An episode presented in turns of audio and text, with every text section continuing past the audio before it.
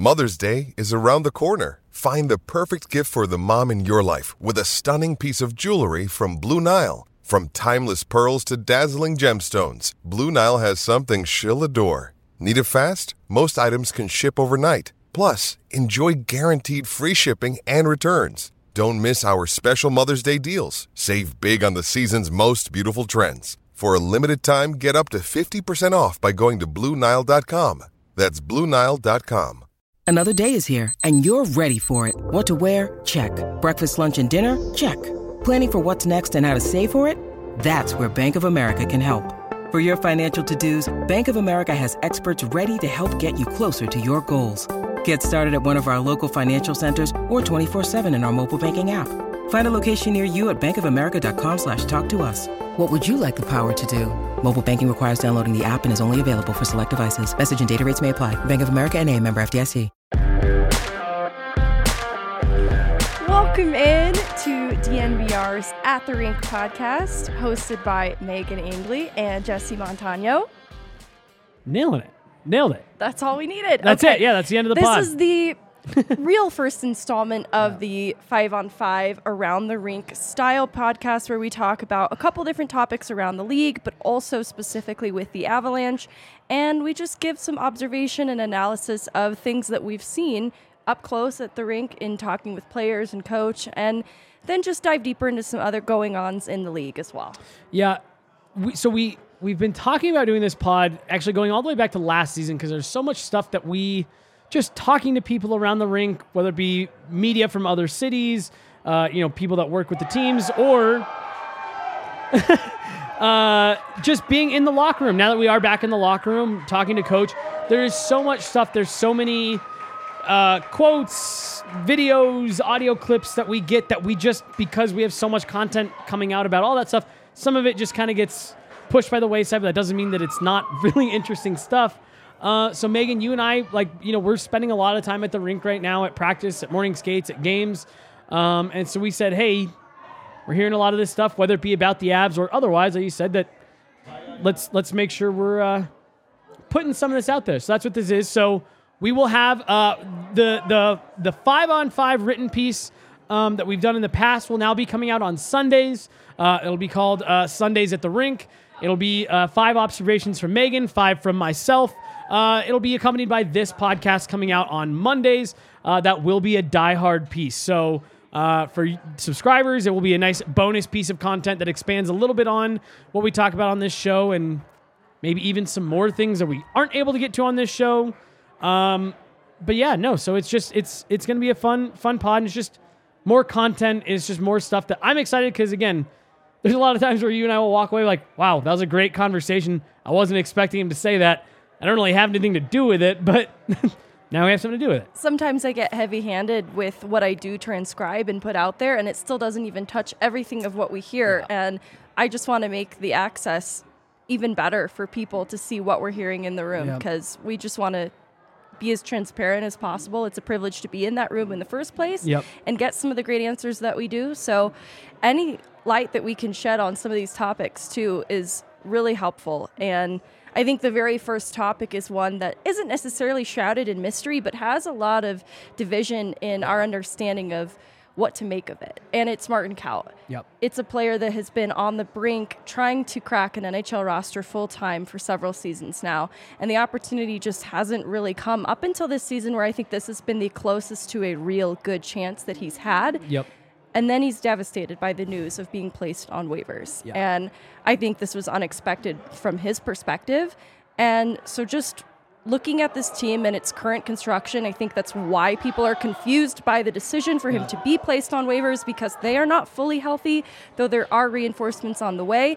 And there have been some positives in what we've seen in him in the global series uh, to look into as well. And so we're just going to try to unpack some of this team's buy in, Yep. the culture of this team, and try to understand why this might have happened in the first place. I know you've been talking to Bednar in the media room Yeah. for a while now, so you have a pretty good pulse for that. But even just Mm-hmm. talking to some players who embody the work ethic that has brought this team to a Stanley Cup, it kind of shapes the conversation. So it's it's really interesting, and, and we have a few few audio clips that we'll get to here in a second. But I just want to talk about Martin Kaut as a whole. And honestly, we have we have several topics for the show, but one thing that we want to we want this to be able to do is like talk about stuff till we're done talking about it. So we may not get to everything. And honestly, I have a feeling that Martin Kaut may dominate a lot of this conversation. Right. Again, not necessarily Martin Kaut the individual, but and this maybe is going to sound a bit dramatic, but more kind of like what you're alluding to. What him as a player, I think, kind of represents and why he's having such a hard time cracking this lineup. And so, all the audio that we have, Megan, you and I were kind of laughing right before because none of it is explicitly about Martin Kaut, but to me, it's about a lot of the things that this team is part of the fabric of this team's identity. And I think they are things that Martin Kaut fails to live up to at time, and it's why he's in the situation that he's in. Going back to Martin Kaut's first training camp with the Avs, he was coming off of I don't even necessarily want to call it an injury, a heart condition Right. that kept him out almost a full season, correct? Or maybe it was the full season, his draft I think year. it was close, to, if not the full. Yeah, close to.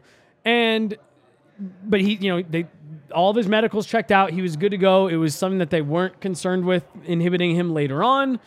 Uh, so you know, everything seems to be all good. Well, he gets into camp, and the conditioning testing just is a disaster for him. But everyone was willing to write it off as he wasn't able to skate for a long time. He's just getting back into shape. Cut the kid a break. He'll go play a year of pro hockey, and then he'll be good to go.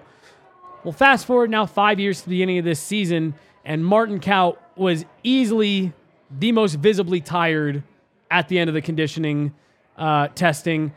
Technically, didn't finish his last leg on the down and backs, uh, left the ice surface early.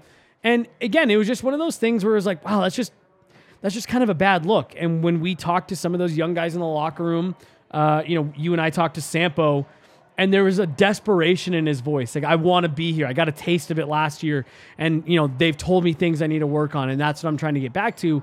And then we talked to Martin Martin Kaut, and what was it? It was a lot of, I just want to be in the NHL. I just want to be there. And again, maybe this is me being overly dramatic, but like I just didn't feel the same like passionate desire from him that I did in a guy like Ranta. Do you you, you were there? Did you get that same vibe, or am I reading way too far into that? It was a tough interview. He felt emotionally raw too. It Yes. felt like we had just caught him in a bit of a vulnerable moment, and he was willing to speak with us. Though you know there wasn't this pressure that he needed to talk to us as much as he did, but I don't know if he meant to convey desperation, but Mm-hmm. that is how it felt. And I later talked with him after camp, after that, about what role specifically he would like to fill because I do think he can fill a role more specifically than I just want to be in the NHL. Yep, yep, I, yep. I pushed him a little bit on that, and that's when he revealed that he's inspired by LOC. That is a player that he would hope to embody, and that is a terrific player for him to embody. When we get to some of the criticisms of Kaut through this Mm-hmm. point, it's going to come back to effort, right? And so LOC is an energy type player that is somebody that sh- he should hope to embody, but it's difficult because we look at the role that's available to Kaut, and it is looking like it'll probably. If there is another path back for him, going to be somewhere in the bottom six, Yep. and he has not succeeded with a shorter leash and a little bit limited ice time. And that is something that LOC has been able to overcome. So, in challenging him a little bit after that initial interview in camp, he was able to give a little more detail as to what he wants to be, but he does need to be kind of specific in the role that he needs to play because he's he's showing that to the organization Right. too. And even someone like Ranta, you know, you bring up the differences and every player's different, so I don't want to dive too deep into the side by side comparison, Right, but right. Ranta's attitude, even after being reassigned and reporting and Eagles camp, thing, yeah. is he he knows his game. There was so much confidence in who he is, Sampo Ranta, that is in his identity, and that he's not looking to waver from that in any way, and that he was not discouraged by Yeah. being reassigned. And so the, the differences in the attitude will become important as we begin to unpack this a little bit more. But something I want to earmark too is the initial faith that the organization showed in Martin Kaut, knowing of his heart condition. Yeah. They worked with him. And I think that is the start of a positive in this relationship that has really changed over the course of time. Yeah. But it's an important positive to note that this relationship between Martin Kaut and the organization began on a positive note that showed a lot of faith in him. Yeah, and so you mentioned Logan O'Connor. So this is the first clip that I actually want to play because I, I think it. You know, Martin Kaut told you, I want to be a guy like Logan O'Connor. Jared Bednar has told us we look for our young guys to be guys like Logan O'Connor, and it's it's the biggest part of Kaut's game that I think is missing. Um, so let's play that clip from O'Connor, and then we can kind of talk about where I think this doesn't apply to Martin Kaut. Some of the younger guys coming in saying, "Look at the effort that he brings every night." When things are, you know, going well for you right now, things are going in. Does that change your mindset? And how do you just kind of bring that effort every single day? How do you get yourself up to do that? I think uh, it's always sort of just been in my DNA to, you know, I'm not the most skilled player. That's pretty consistently, and I think that's you know gotten me to this point in my career, and I don't see myself stopping ever in my career because it's what's gotten me this far. And I think a big thing is if you don't have your A game, you sort of have to bring your B game. Um, that's something that I've really tried to rely on in the pros is you can't resort to your D game and be invisible out there. You got to make yourself visible however you can. Small details, um, you know, blocking shots, making hits, maybe just roughing it up with guys after the whistle or whatnot. If you don't have your A game, you have to bring something else besides that. So those are things I try to focus on, and um, using my speed is the biggest thing, and try and be hard on pucks, give D-men less time and space. So he he talks about there when you don't have your A game, you have to find a way to bring your B game, and whether that be you know banging bodies in the corner, using your speed to hunt pucks, going to the front of the net, and that's how Logan O'Connor found a way in college, and now in the NHL on a Stanley Cup winning team to stick undrafted. You know, this is a guy that that found a way to carve out not just a respectable hockey career, but again a, a key role on a Stanley Cup championship winner. So when I hear Martin Kaut talk about, well, that's the kind of guy I want to be, that is that's a lot of work. We joke, you know, all the time that what do you have to do to be Logan O'Connor to get up to play every game like that? And it's it's a, it's a lot of work and and you go back to that playoff run Jared Bednar loved that line because they just outworked everybody. We've talked about it on some pods recently that that that fourth line from last year, the reason it was such a big success for the Avs was because yeah, they're not the most skilled, talented guys like Logan O'Connor says there, but they outwork everybody. And if Martin Kaut wants to fill that role, he has to figure out that part of his game. His number one knock has always been it's it's too much fluctuation. It's way too up and down. You get a great night from him one night, and then he's a ghost for three in a row. Whether you think Logan O'Connor is a great player or not, the one thing you can never argue is his effort level on every single night. Even on nights, you know, early in this year, he had some bad games, no doubt. And he acknowledges that in that clip. You're gonna you're not always gonna have your best game. How do you find a way to be impactful? That's what guys like Logan O'Connor, Andrew Cogliano, uh, you know, go back a couple years, Matt Calvert. That's what those guys have found a way to do. And if Martin Kaut is saying, I want to be able to fill that kind of role, he he has a he's not even close. Like he has a long way to go before he's that level of effort every single night. And it comes back to a player specific identity, which Logan O'Connor has found. And we're really talking about Martin Kaut, but this applies to other young prospects too. This has come up in the conversation surrounding Foudy. Cronin would say that LOC is a player he'd like Foudy to embody. They're obviously two very yep. different players, but it just comes back to that work ethic that LOC has that a lot of young players should seek to emulate. And it's too why where Martin Kaut has begun to differentiate and this really began last season is as a PK specialist. Yep. He improved defensively and became a really important player on the Eagles penalty kill. But this is coming about kind of last season. And so this is still a relatively newer part of his game that he has really begun to improve upon. And I don't want to say that it's too little too late, but there's still more to fill beyond just that because that LOC has that skill in the bag too. Like right. you have to really begin to separate because Kaut has a lot of skill upside, right? Offensively, you would hope that would translate to the NHL level a little more than we've seen so far. Yep. And I think it's one of those things where don't just take it from me. Like this isn't even really me saying this, but I, I pulled up something that Cronin talked about at the beginning of this season on Martin Kaut. He said he knows exactly what he needs to do. It's a mystery why some games he's skating, he's flying around finishing checks, blocking shots, killing penalties, and scoring goals. And other games, it's not the same visibility. He talked about how they both have characteristics, Maltsev and Kaut, um, in terms of their compete level and pace. And with Maltsev, pace has been a word that has been used to talk about him and his game critically, that you hear it enough that there begins to be some concern then why this isn't being applied consistently yeah. with a player like Martin Kaut. So I actually, I'm just realizing I have another Jared Bednar clip that I wish I would have sent uh, over to y'all. I'll post it with this pod when it comes out, where he talks about exactly what Cronin was saying there, in direct reference to Martin Kaut. And he says he used O'Connor and Cogliano as examples. He said those are two guys that they found their level in the NHL, and he said they fluctuate about this much. Good games, bad games, but they're always right here. And he said Martin Kaut is still way too much of this. His good games are really solid. You say that's an NHL player. And then his bad games, like Greg Cronin's alluding to there, you're like, where is he? And you just can't have that. That's how razor thin the margin is. And then we, so I, we do have one Jared Bednar clip that I want to play here. This was uh, after the Boston Bruins game. They had just lost four to one. Wasn't a fun night for the Avs. Um, I thought a lot of the guys worked really hard, and that was kind of what I was asking Jared about. Was hey, you know, how much does it say about the team they were able to keep working like that? I'm not saying this is tied directly to Martin Kaut, but I just found it odd, or I found it interesting that we get this quote from Jared Bednar. We have this conversation with him, and then later that night or next morning, Martin Kaut is waived and and reassigned to the Eagles. Given the opponent and all the injuries, it would have been you know easy for to kind of just roll over a bit here. How, what can you say about just the fact that it seemed like everyone had their had their leg going tonight? Yeah, we're not going to do that. If, if we're rolling over because it's too difficult or we're losing games, then we need new players. We'll have to find other guys.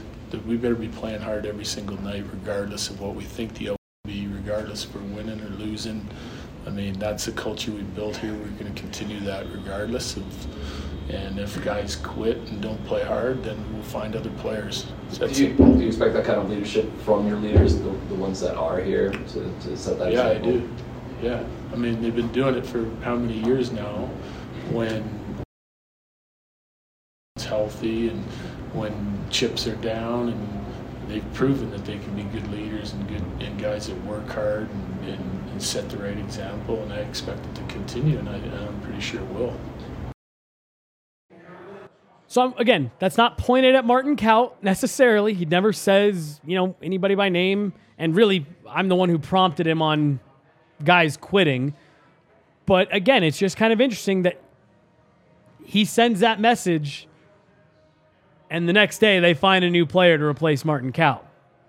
I, I just, you have to wonder a bit like, was that kind of a statement that, hey, there's no time for nights off? If you're taking the night off, see ya. You mentioned Jean Luc Foudy a minute ago, Megan. Again, do I think he's been like the best player on the rink? Do I think he's been in, you know, whatever? No. But I think that kid skated his ass off now for four games in a row and has put himself in great situations to score, uh, which what you were kind of alluding to a minute ago. One thing Jerry Bednar loves to say put in the work first, you'll put yourself in position for your skill to take over. I think Martin Kaut comes up short on putting in the work first and this is probably premature, but someone like Ben Meyers is a good comparison in this yep. situation because he has had huge defensive errors that have cost the team in his second showing now back up with the Avs, right? There are definitely some shortcomings that are kind of glaring at the moment, but the effort is there. Yeah. And it's there shift by shift. That is something that I would say was true of him at the American League level too. You'd like to see a little bit more offense there, but other than that, I think that's why a player like Ben Meyers is, I don't want to use the word rewarded, but is seeing more time and is staying up for right now. And I think what's difficult is it's not just Cronin saying something and Bednar saying something, even in our own observations. I remember last season when Kaut, I think he played up six games with the Avs. He got hurt, which is unfortunate. It disrupted his stint last year, yep. but then he never gets called back up. And I noticed in some of his first games back to the American League, once he got healthy back with the Eagles, there were some effort based lapses at the ends of shifts that could have been avoided if he had just applied 100% effort instead of 85. Yep. And they led to some costly mistakes the other way. And I thought that in the position that he's in. Because Rudo, when we were talking about this kind of as a group, he talked about at the American League level, not everybody's giving 100% every night. Right. And that's probably true. But if I've just been reassigned for my right. NHL team, I want to make such a statement at the American League level when I return that they have no choice but to call me back up. Right. And it's very revealing that last season he doesn't get another call up. And we've already seen a change in how this has been executed this season with a change of leadership in the front office. Like last year was the year of Sikura, Megna, Sherwood. And there was still some of that this year. We've seen a lot more opportunity, a lot more injury. So things are different in that regard. Yep. But it's still a little troubling that he didn't get another call up again last year. And I think these effort based mistakes are some of why we can point to that. You pointed out, I think, in the Boston game, was it the Yeah, icing? I was actually trying to. I was trying to find the tweet. Yeah. That's what reminded me of it. Those Yeah. are the types of mistake that are effort. They're not mental lapses. Yep. And, and and the tweet that Megan's referring to that I pointed out, Martin Kaut iced a puck. I mean, two feet shy of the red line, and I've seen that same mistake for Martin Kaut over and over and over again over the last couple seasons. And to your point, in a vacuum, you know, whatever he took a, str- you know, he pulled up a stride short. Eh. But for a player in Martin Kaut's position, where by his own acknowledgement, it's do or die. Every shift is do or die for him for his NHL career. And oh, by the way, the one part in all of this we haven't mentioned Martin Kaut has now cleared waivers twice this year. So for a lot of the people that think, oh, the Avs are just, you know, the Avs don't use him right, the Avs don't whatever, right now, 32 teams all agree this is an AHL player. And and that to me, I think, has to be the part that is so difficult for Martin Kaut to swallow. But that leads right to your point, Megan, of what does it take then to get this dude motivated? And, and again, like I, I, I'm, we don't, you know, we don't know Martin Kaut. Maybe he is giving 150% and he's just, you know, it's just not there for him. But the fact that effort continues to be the criticism against him for five years. Look, if you're talking a year or two, you say young player, uh, maybe the organization doesn't seem right. Talking five years, and the criticism against him day one is the same criticism against him today. The effort isn't anywhere near consistent enough, and it manifests itself to what you're saying effort based mistakes at the ends of shifts that are easy for coaches to point at. And I think that's where we agree that there's NHL caliber talent in Cal, and that is the upside that makes it hard for other people on the outside looking in to justify his reassignment. Right. Because that was, you know, in the games following that, we see players like Cal Burke who. I thought was fine, but he's very much green and raw and making Yeah. an NHL debut. Whereas you have a little bit more of a trusted, I don't. That's probably not the right. You have a bigger body of work to evaluate Martin Kaut Sure. on at that point. That it's quite a revealing decision. And so pulling the focus away from Kaut for just a second too, because you talked about OC and Cogliano as two people Yep. that have sort of been pointed to as the culture for work ethic in Yep. this locker room. And we look at the beginning of the year, a lot of team meetings to set what the buy-in was for this team because back in October, like there were definitely some hiccups, some struggles. Like this was still a team without Landeskog. They had not been hit with the number of injuries that they were hit with Sure. but they were struggling and they were having these closed door meetings and establishing the buy-in and a lot of players were already familiar with it because they went on a long stanley cup playoff run last year Yep. and now there's lots of new faces in the room that's not just limited to martin kaut but there are other new players in that room so i talked to andrew cogliano because with the leadership group getting injured to the degree right he is one that is now wearing the a and he talked about when he was a new face in the league, if he could go back and give himself any piece of advice, especially in the face of adversity, this is what it would be, and it all related to work ethic. You know what? I think I, I think work is the best thing you could do. I think work is the, the, the um, you know the biggest thing you could bring to the table every night. And energy. I think as a young guy, they should have energy. You know, that's they're, they're young guys for a reason. They're in the league. This is fresh for them. So um, energy and work and, and work ethic and competing should not have a, a, an excuse. So um, I think if I could tell myself when I was young, you know, I think older guys respect guys that work hard. So um, if you bring in work every night, bringing a work work ethic, dedication in the game, and and really you live with the results if guys are doing that. He talked about how if guys are doing this, if young players are doing this, you can live with the mistakes that get made. Yeah. And I think that's just true from Bednar's perspective and what he's willing to tolerate, what he wants to reward in players, because I don't even want to overanalyze Alex Galchenyuk, but we look at the penalties that he took just before getting reassigned, and it, it almost feels like this would support that belief that there are some mistakes that, from a coach's perspective, are harder to forgive. Let's go back a step further to Mikhail Maltsev last year. That was pretty immediate, the Tampa Bay game, right? Right, yeah. And and this is another guy who has effort-based question marks. Makes a really bad mistake, couple of mistakes in that game. He's gone, doesn't get another call up, and I think that's you know, hearing Andrew Cogliano talk about it and, and your, you know, just kind of your larger conversation with him, I think that's a totally fair kind of parallel to draw of, uh, again, using Jean Luc Foudy as the example. He has had far from three perfect games, four perfect games now in a row, but he's been he's worked hard. He, he's he's made himself visible. So you're willing to live with the mistakes. You're like, yeah, he's, he's working really hard to do the right thing. And, and again, th- now what I'm about to say here, going back to Martin Kaut, this is purely speculation on my part, and I don't even want to get too carried away with it. But in the spirit of what Andrew Cogliano was just saying, you know, some of the veteran guys will respect you more when you're putting in that work.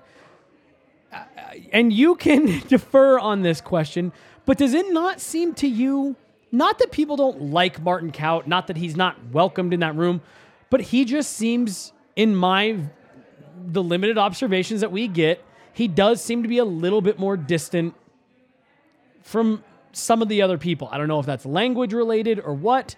Um, we have heard in the past of there potentially being some friction between him and some of the decision makers. I mean, I, I get it. He's not happy. He's hasn't made the NHL roster full time yet. How much do you think that does it, or do you think any of that plays into it? Do you think any of these veteran players, let's say, like, we're all here, we're bought in to 150% every day, and here's this kid coming in, pissed that he's not on the team, but we don't feel like he's giving the same effort we do. It's hard because looking at when he first entered the league, he was such a young player. He encountered cultural obstacles integrating with the American League team Yep. at that time. And thankfully, Pavel Francouz was there with him for some of that to help the transition to become a lot easier. But I think socially, this was absolutely a challenge for him. And it, it's a language barrier, it's cultural differences, like not even necessarily pointing to anything personal about him as a player. For sure. And that's that's challenging. And I want to be sympathetic of that because I think now that he's had a few years in that room in Loveland, I do think he's begun to lay you know, building blocks and, and develop friendships, relationships up there um, that he hasn't had the length of time to, to begin establishing here because I do think it is harder for him. Like I look at someone like Ben Meyers, who I think has fell into friendship with some of the other guys who played college hockey. That was an Yeah. Introduction for them to make and immediately relate to one another about. And so there's guys I think in the Avs room that Ben Meyers, like he played with Sampo in college. Right, it just right. it was easy for him to integrate. By comparison, I do think Martin Kaut has maybe struggled in some ways, and it it might be just the absence of information too. Like he he might be quieter Right. and not building rapport with some of the older guys in that room. Not f- you know for any nefarious Right, reasons. right, right. It just it's more It's challenging. and so is. if all they know is what they see on ice, they can begin to draw conclusions that could be just creating more obstacles for him because we we were talking about this before the show. He gets reassigned to Loveland. He scores a goal in his first game back, which is great. I'm not going to lie. This weekend series was not good for the Eagles, uh, dropping two games at home against a struggling Henderson team who has had pretty fine goaltending. Like it's just a team that has struggled on the whole as a season. Dropping two games at home felt really bad for the Eagles. I'm not pinning that on Martin Kaut, but I do think it's interesting that he wore a letter in his return. Me too. And this is a team that now doesn't have a captain, right? They've got uh, Ryan Wagner wearing a letter. Brad Hunt was previously. Now that he's up with the Avs, that sort of opened the door for Kaut to wear a letter in these games. And I think that's at least a message from the Eagles side of things of his value there. But it's just hard to say if he's begun to establish that value in the Avs locker room presently. No, for sure. And, and and again, like the, we're talking about based off of what we've seen, conversations we've had. There's so much that kind of is unknown on that aspect of it, but you know, you you feel for Martin Kaut, the individual. That's got to be tough. But at the same time, you know, I actually thought, and this is kind of, I guess, my kind of final thought here on on Kaut. I know we can we can move on here. Right. Um, but I thought Rudo's when we were talking about it on the watch long before this, his defense of that in the AHL, I thought really kind of proved the point when he said, "Yeah, but a lot of players in the AHL kind of take the night off," and it's like, right. and that's why they're in the American League and not the National League. Not that they're bad hockey players, not they're not skilled, but and again, ask Logan O'Connor. He understands this. This is someone who understands this. My effort keeps me here. My legs keep me here. There are more skilled players than Logan O'Connor in the AHL, but they don't have the work ethic that he does. And the one part, this is my last thought on Kaut. I know I just said that. The one part that you have to worry about if you're Martin Kaut, it may not just be that you're not fit for this Avalanche team. The league is trying to emulate the way this Avalanche team plays fast and smart, making good plays, but you're doing it with pace. If he cannot play with pace, there may not be a spot for him in the NHL. It's really hard. Like, I don't know what the path forward looks like. It was questions that I wanted to ask him and Cronin because we know Bednar talked to us and he said he has his messaging. And he gave a little bit of a glimpse as to what that messaging is. And I think this is what we're piecing together. We believe that messaging to be.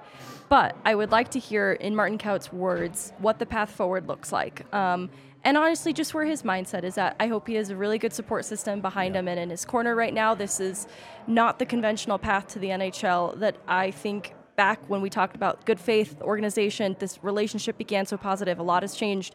And I just, I would be very curious to know how he feels he needs to move forward from here too. Uh, just a lot of obstacles ahead of him, and I, for what it's worth, was not able to talk to Cronin or Kaut this weekend. So hopefully, in this upcoming week, that's something I can get more information on. But it does. He has a lot of challenges ahead of him. For sure. Yep. Let's see. What did we have next on the docket? I was going to say, uh, I think Cale, yeah? Cale, yes, Shesterkin. So we don't have to spend a ton of time on this one. This was just one that. Uh, so I've actually got his full availability queued because he he talked about some more interesting stuff outside of just the Igor Shesterkin thing. But I posted the portion of the interview you're about to hear uh, where he talks about the glove save that Igor Shesterkin made on him in over- overtime uh, a few nights ago. Big windmill there. Definitely a little bit of extra fluff on it from Shesterkin. And I posted it, and Rangers fans did not care for it at all. So my mentions are actively still just going nuts. Um, and it was just kind of funny because Cale Makar is he, he's he's very quiet. He can be to himself, but he is a fierce competitor.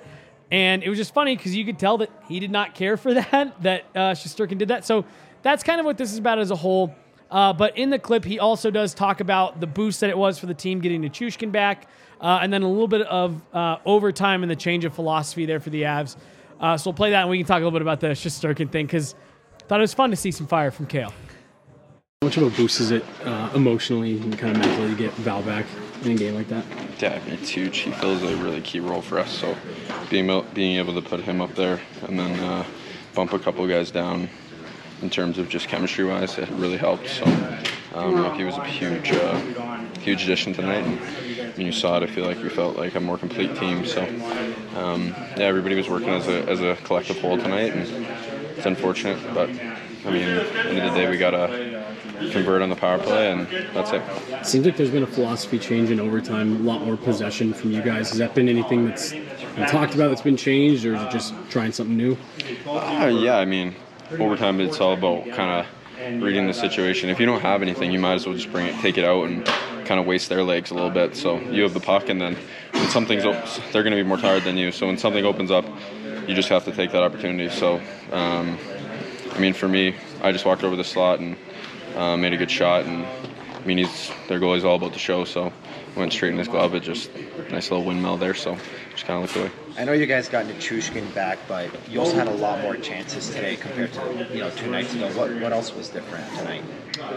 Yeah, just in terms of uh, kind of the game wise, like I said, I just think that the completeness uh, um, overall, you have that, that line with Mikko and Val, who, who are hard workers in the corner, can retrieve pucks. So I felt like we were getting a lot more opportunities up top at D. And, um, when that happens, I feel like that opens up things for our team. And Um, it's not just that, but those guys being able to drive their feet out of those corners and create, get that middle ice, sucks all their guys low, and then allows us to be open up top. So it, it opens so many things when uh, guys are working together. And I mean, it wasn't just their line tonight; it was every single line. I think that was that was why um, it felt like a better game. A little spicy. A little spicy from Cale. They say he's, he's a competitor. Um, have you seen all the mentions? Yeah, it's it just All my mentions, I guess. it feels misinterpreted because we know Cale's character and that even this as spicy to me reads matter of fact. It Right. really doesn't even seem like that much negative value, if any, is being assigned to a flashy save. Like this is a lot of goaltenders in general, the the theatrics of the windmill save. Like Right. this is something Shesterkin has done before and We've seen Patrick Roy do it. Like, there's no negative value assigned to that specifically. It's frustrating when you're the player and you get denied in Right. overtime, but it doesn't have that much negative connotation attached to it to be upset that a player points it out. Right, that was my thing. Was I just I thought that that some of the people that were upset about it, about the fact that he said it, it's like it really wasn't that big a deal. Like Igor Shesterkin did that. Like that is a thing It's just happened. Like, observational. yeah. And and like if you're like, oh, Cale Makar's sour, it's like, yeah, he just lost. Yeah, like yes, he is. Like he's pissed. I don't, And- yeah. And it, you know, to, to your point, like goalies like to be flashy. They don't get to celebrate the same way that players do for like goals. So they'll, they'll, they'll throw some stank on there. But yeah, I just, I just thought it was that that comment really seemed to upset a lot of Ranger fans. Right, like bummed for Makar, but no issue with Shesterkin making a save. Right. That's what he's supposed to do. That's his job. And I think you'll have to tell me how you feel about this, but a lot of people feel that Cale Makar faked the reaction to the high stick that that wasn't called on Lafreniere. Yeah. And I really have watched it only from one angle and cannot find an alternative angle, and I genuinely just cannot tell because whatever it's- happens, there's like the- shoulders It's here. the corner angle right there, right? That, Right, in that's the going in the boards. So what what I think happened because it happened right down in front of the press box. I, I don't even necessarily know if it was his stick. It could have been a butt end or an elbow. But I can tell you, based on the way that Cale reacted, and then when he got to the bench, continued to you know talk to the trainer stuff. He was not just trying to sell it to get a call. W- was he maybe petitioning to the ref after it happened? How did you not call that or whatever? Sure, but something hit him. All of the people that were assuming he was trying to sell a high stick, it didn't have to. Like you can get hit in the face with an, an elbow pad, and that really hurts. Yeah. Or you know, uh, whoever's glove that was, your butt end could have come out and caught Cale on the backside. Like it wasn't necessarily he was trying to sell a high stick, but something hit him in the face. I think something genuinely hit him in the face. I don't really know what, you know, if this was malicious, if this was Yeah. just incidental contact, but he looked like he really got hit in the face. Yeah. And so I think people pointed to that as this parallel juxtaposition, like, well, he's the theatrical one. It's like, no, I think he really got hit. Well- but it did remind me of the Taves uh, actual, I think it was high stick. On Makar, and they accused Lafreniere of doing it, but it was actually Taves in the, Oh, yeah, yeah, yeah. the previous Rangers game. Yeah, yeah, yeah. And I was like, you know, it's just like checks and balances at this point. A lot of people don't think it even happened in this game, but I, I do think he genuinely got hit in the face, and I don't think it was anything dirty. But it's just a weird critique. Well, and then and then again, the the Shesterkin thing to me that I thought was funny was like, again, however you feel about it, like he did what Makar said is accurate. Like it's factually accurate. He did that. Um, last thing on Makar, I just wanted your thoughts because it's something you and I have talked about quite a bit. You asked Jared Bednar about it a couple weeks ago. Talked about the change of philosophy there in overtime, and I guess he neither him nor Bednar have actually embraced it as a change in philosophy, but more of just talking about how they're viewing it as a possession game. Uh, and I don't know, for me, I it's not quite as fun to watch. But given their personnel, they seem to be a much more effective three on three team now. Yeah, because what was more fun to watch was also what we saw defeat in a few seconds into overtime because it backfired too. Yep. I think it was too high risk with high reward, sure. Mhm. This feels like calculated risk that comes about in a slower, more patient way. They're just looking to be more dangerous deception.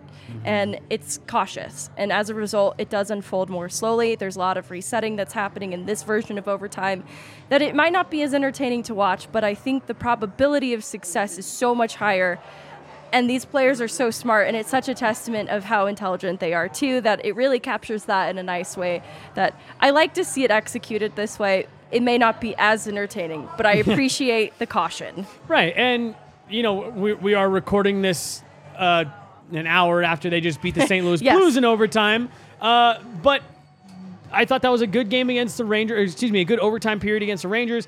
They end up dropping it in the shootout. It happens. You know, you get to a 50-50 coin flip, but they really controlled the puck for the majority of that overtime.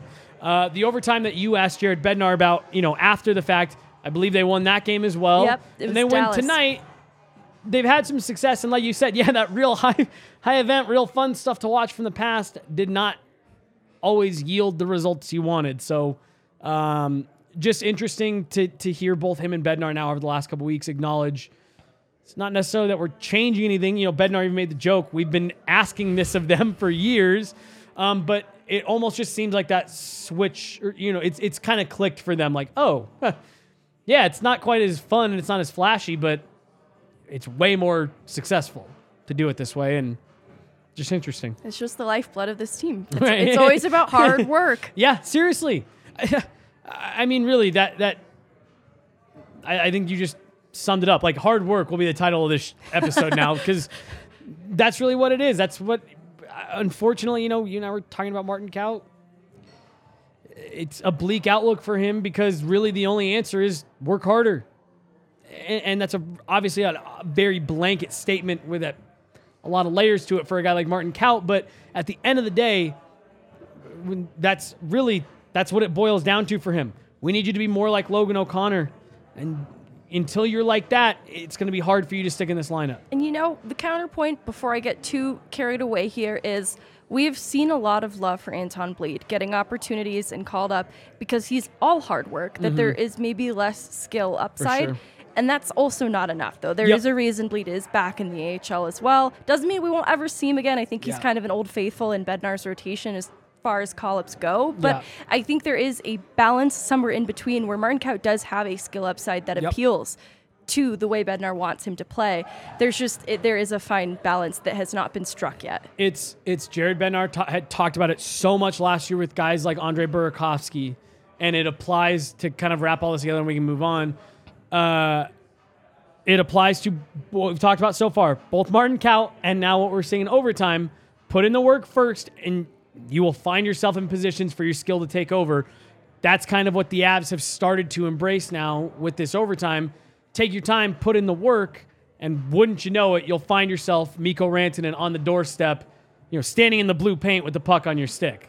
And, you know, that's that's what we need to see out of Martin Kaut, taking it back to the beginning.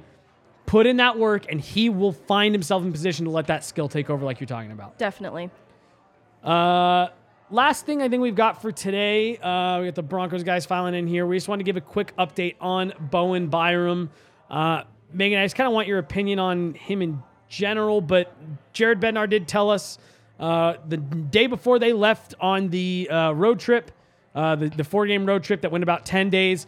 He said, while we're gone, we're expecting Bowen Byram to be skating with Sean Laird, be on the ice.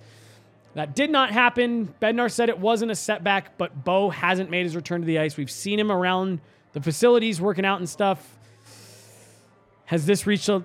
Is it on your concern radar? It's mixed. Like I think the reason I don't want to have much concern is because that will strike panic in the hearts of people listening. And I don't Mhm. think that it's anywhere close to that because looking at the timeline of when he told us Byram is expected to take back to the ice, I believe on November 26th, he l- was last on the ice in a red note contact jersey. Mhm. And that was right before they went on this trip. So that was in alignment with when he first said Byram would return to the ice. But then, as far as I know, he didn't return again Didn't after continue that. on the ice, and yeah. so that does sort of look like it contradicts what he said about the timeline, but he's now saying most currently that this isn't any sort of setback. We're seeing him at the rink. I think, if anything, this conversation is to try to keep people away from the fear that it's anything related to upper body injury. I was going to say that they are they have maintained through all this its lower body. Right. That's what they are continuing to maintain, which that's the good news. That's like only good news when you're talking about Bowen Byram. Because people have this fear that the timelines were given for players to return have been very wrong this season, and some have been wrong, but some have been correct too. Like Yeah. Girard's timeline from return was perfect. Erod is right in line so far. So the setbacks with like kind of Nichushkin, definitely Darren Helm, are real, and I get why people have some distrust then in the information that they're given. But it's because they've been right about other things too that I can't really point to one way or the other to like, oh, we should be concerned. Like we're seeing Byram, Byram at the rink. We're told it is absolutely lower body. I think all we can deal with is what we do know for right now. Well, and also with Helm and Landeskog, while those timelines ended up being way wrong, they both required second, Second surgery. surgeries. So it's like, yeah, they, they expected the original timeline to go a certain way, uh, and it just didn't. Yeah, I think that's the, the easiest way to sum it up so that hopefully people don't get too carried away with fear, but have an idea that isn't the worst possible conclusion. well, Um, yeah. I guess it's time to wrap it up. Thank you so much for joining us in our real first installment of DNVR's At the Rink. I'm Megan Angley. Jesse Montano. We'll catch you next Monday for our next installment.